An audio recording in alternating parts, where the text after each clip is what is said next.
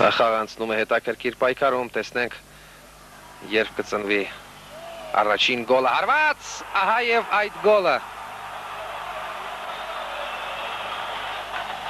Համլետ Մխիթարյանը ստանալով ձախ տևից լավ փոխանցում գնդակը ուղարկում է Պրուդնիկովի պաշտպանած դարպասը Հրազդան ստադիոնում ընթացիկ նոր մրցաշրջանի առաջին գոլը առաջին գոլի հեղինակը Համլետ Մխիթարյանն է A Yerevan c'è il sole, il 17 marzo del 1984. Nella Repubblica Socialista Sovietica di Armenia l'aria è limpida e fredda. Allo stadio Alashkert si gioca Ararat Yerevan Dinamo Mosca per la prima giornata del campionato sovietico. Sugli spalti non si vede un seggiolino libero. 7000 persone guardano il terreno cupo e duro. I padroni di casa hanno la divisa dell'Adidas blu a maniche lunghe e i numeri bianchi che richiamano le tre strisce sulle spalle. Nel ricordo che internet conserva di quella partita, in un video sbiadito di YouTube, si vede la palla spiovere improvvisamente a centrocampo, tra il rumore bianco di fondo e le striscioline rosate che attraversano nervosamente l'immagine di quello che un giorno doveva essere un nastro. L'Ararat fa circolare brillantemente il pallone sulla fascia sinistra per premiare la sovrapposizione del terzino, che non ci pensa due volte e crossa di prima intenzione, non troppo lontano dalla linea del fallo laterale. La traiettoria è precisa, ma leggermente arretrata. Il numero 11, al centro dell'area, per non dover controllare il pallone spalle alla porta, decide di colpirlo di prima, facendo perno sulla gamba destra e mezza rovesciata. La palla viene schiacciata a terra, il portiere la tocca appena prima che si infili sotto la traversa. Potrebbe quasi essere un gol da beach soccer se non fossimo in Unione Sovietica alla fine dell'inverno. Il numero 11 si chiama Hamlet e viene da una famiglia benestante del centro della capitale armena. In quella partita di gol ne segna altri tre, di cui uno in rovesciata. A fine stagione arriva secondo nella classifica capocannonieri del campionato sovietico. Ha totalizzato 18 reti, appena una in meno di Sergei Andreyev del Rostov. È lui però a vincere il premio di Cavaliere dell'Attacco, che la rivista Soldato Sovietico assegna al giocatore che aveva segnato più triplette. E nel suo caso c'è anche una quadripletta, quella contro la Dinamo Mosca per l'appunto. Il numero 11 non è un giocatore qualsiasi, il numero 11 è infatti uno dei più grandi attaccanti che l'Armenia abbia mai visto. Il numero 11 è il padre di Enric Mkhitaryan, io sono Dario Saltari e questa è la quarta puntata di Trame, un podcast di sport e geopolitica di fenomeno prodotto in collaborazione con Spreaker.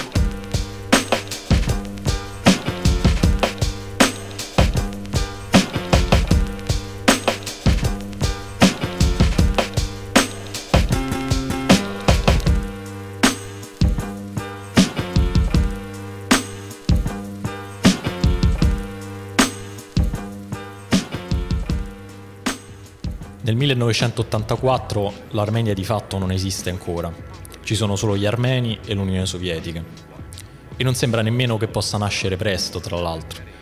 L'URSS, nonostante tutto, sembra ancora solida. Solo pochi anni prima ha ospitato le Olimpiadi a Mosca e ha mostrato i muscoli in Afghanistan. Sembra insomma poter affrontare un'altra fase calda della guerra fredda. Come sappiamo però non è così. Alla fine degli anni Ottanta le crepe che sembravano solo accennate diventano irreparabili. Il 21 gennaio del 1989, solo pochi mesi prima del crollo del muro di Berlino, Hamlet Mkhitaryan ha il suo secondo figlio, Errik, ma nonostante questo la sua permanenza in Armenia è ormai agli sgoccioli. In estate si trasferisce in Francia, al Valence, anzi all'Association Sportive d'origine arménienne de Valence, cioè all'Associazione Sportiva di Origine Armena di Valence, un club fondato all'inizio degli anni venti da un gruppo di rifugiati armeni in fuga dal genocidio perpetrato nel 1915 dall'impero ottomano. Anche Hamlet sta scappando. Nel 1988, infatti, un anno prima la sua partenza verso la Francia, sono iniziati i primi atti di violenza tra gli armeni e gli azeri nella regione del Nagorno-Karabakh che in pochi anni si farà conoscere al mondo per il conflitto che continua ad avvelenare i rapporti tra Armenia e Azerbaijan ancora oggi. Eric ovviamente ancora non lo sa, è troppo piccolo, non si interessa nemmeno al calcio ancora, l'unica cosa che vuole è stare con suo padre. Mkhitaryan ha ricordato quei momenti su The Players Tribune. Piangevo sempre quando mi lasciava a casa per gli allenamenti. Ogni mattina lo imploravo, papà, portami con te, ti prego, ti prego, portami con te. In Francia i Mkhitaryan conoscono un'altra famiglia di calciatori che viene dall'Armenia, i Djorkaeff. L'amicizia tra Amlet Mkhitaryan e Jean Djorkaeff, che tra la fine degli anni 50 e l'inizio degli anni 70 aveva militato nel Lione, nel Marsiglia e nel PSG, si trasferisce così ai rispettivi figli, Enric e Yuri. Un'amicizia di cui da noi da fuori possiamo vedere solo una splendida foto, quella in cui uno Yuri Djorkaeff già adulto mette un braccio sulle spalle di un piccolo Enric Mkhitaryan.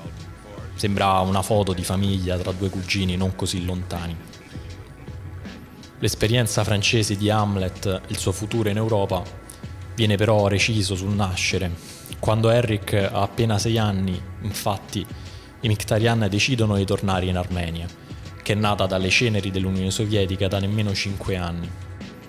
A Valence Rick Mkhitaryan ci tornerà solo una ventina di anni più tardi per un'amichevole nazionale tra l'Armenia e il Lussemburgo, quando già sarà un calciatore affermato. Insomma, è una decisione apparentemente senza senso. Perché tornare pochi mesi dopo l'esplosione del conflitto del Nagorno-Karabakh? da cui Hamlet voleva fuggire.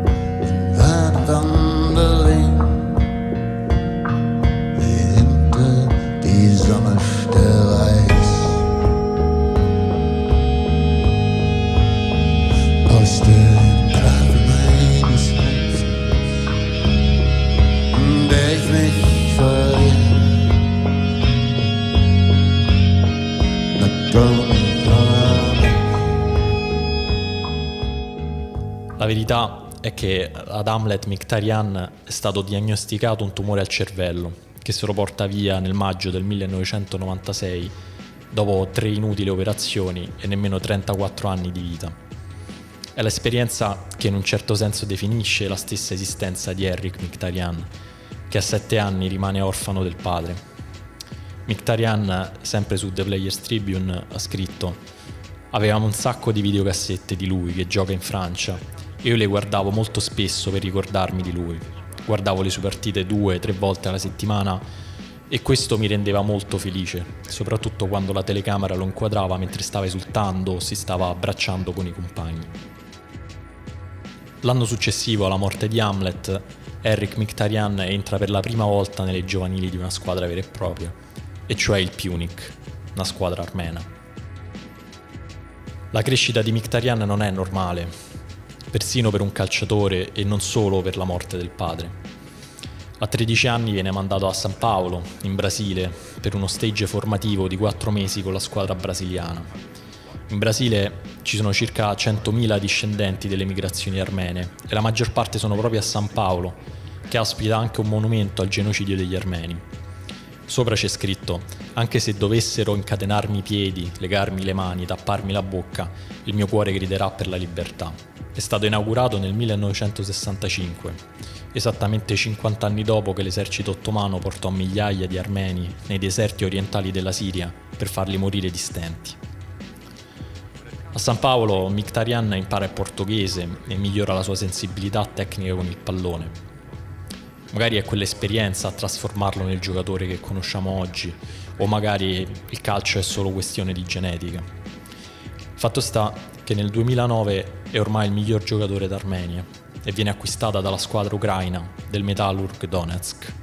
Forse anche questo è solo un caso, ma anche in Ucraina ci sono molti armeni, la quinta comunità al mondo fuori dall'Armenia stessa. Solo a Donetsk ce ne sono quasi 20.000. La connessione tra Mkhitaryan e le radici armene di Donetsk sembra astratta, quasi una fantasia, eppure assume una consistenza reale negli anni successivi, quando Mkhitaryan passa all'altra squadra di Donetsk, lo Shakhtar, e diventa uno dei talenti più interessanti del calcio europeo. Lo Shakhtar infatti ha questa tradizione. Ogni volta che un giocatore segna in casa, nello stadio risuona una canzone abbinata alla sua nazionalità. Per Mkhitaryan viene scelta Saber Dance di Aram Khachaturian, uno dei più grandi compositori sovietici mai esistiti, di sicuro il più grande compositore di etnia armena di tutti i tempi. Nella stagione 2012-2013 Saber Dance risuona per 14 volte all'interno della Donbass Arena e diventa una hit a Donetsk mentre Mkhitaryan rompe il record del maggior numero di gol segnati da un giocatore in una singola stagione del campionato ucraino.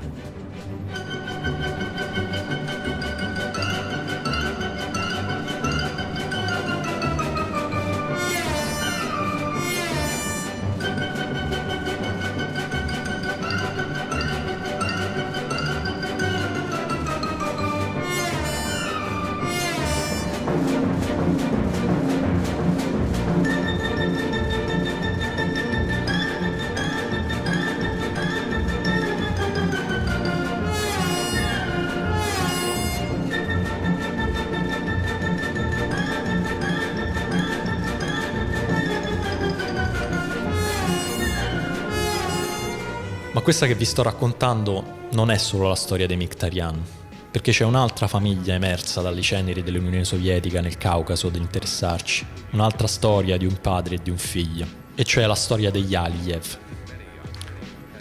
Eidar Aliyev è un giovane dirigente del KGB a zero, quando l'Azerbaigian è solo una delle tante repubbliche sovietiche della galassia di Mosca.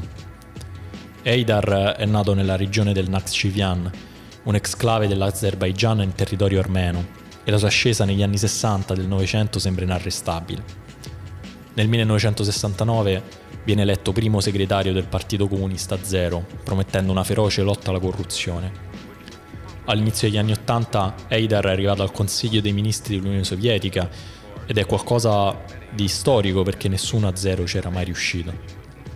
Al termine degli anni Ottanta l'Unione Sovietica però, come sappiamo, sta finendo nel 1987 Aliyev torna nella sua terra natale dopo essere stato accusato di corruzione da Gorbaciov. Appena in tempo per prendere parte agli eventi concitati e tragici che porteranno alla nascita dell'Azerbaigian come lo conosciamo oggi. Il collasso del potere sovietico, l'inizio delle violenze tra armeni e azeri, l'esplosione del conflitto del Nagorno-Karabakh per l'appunto, ma anche la lotta intestina tra gli ex leader sovietici locali tra cui c'è Eidar Aliyev stesso. Nell'ottobre del 1993 Eidar Aliyev è presidente dell'Azerbaijan. La storia di Eidar è simile per molti versi a quella di Vladimir Putin. I due in particolare condividono un'idea, e cioè quella che sfruttando le ricchezze del sottosuolo, come il petrolio e il gas naturale, si possa portare velocemente un paese a svolgere un ruolo rilevante sul palcoscenico internazionale consolidando contemporaneamente il proprio potere. Seguendo questa idea, Eidar inizia ad accordarsi con i paesi vicini per la costruzione di gasdotti e oleodotti che possano portare le materie prime azere in Europa e in Russia soprattutto. Il più importante viene inaugurato nel 2002, un anno prima della sua morte.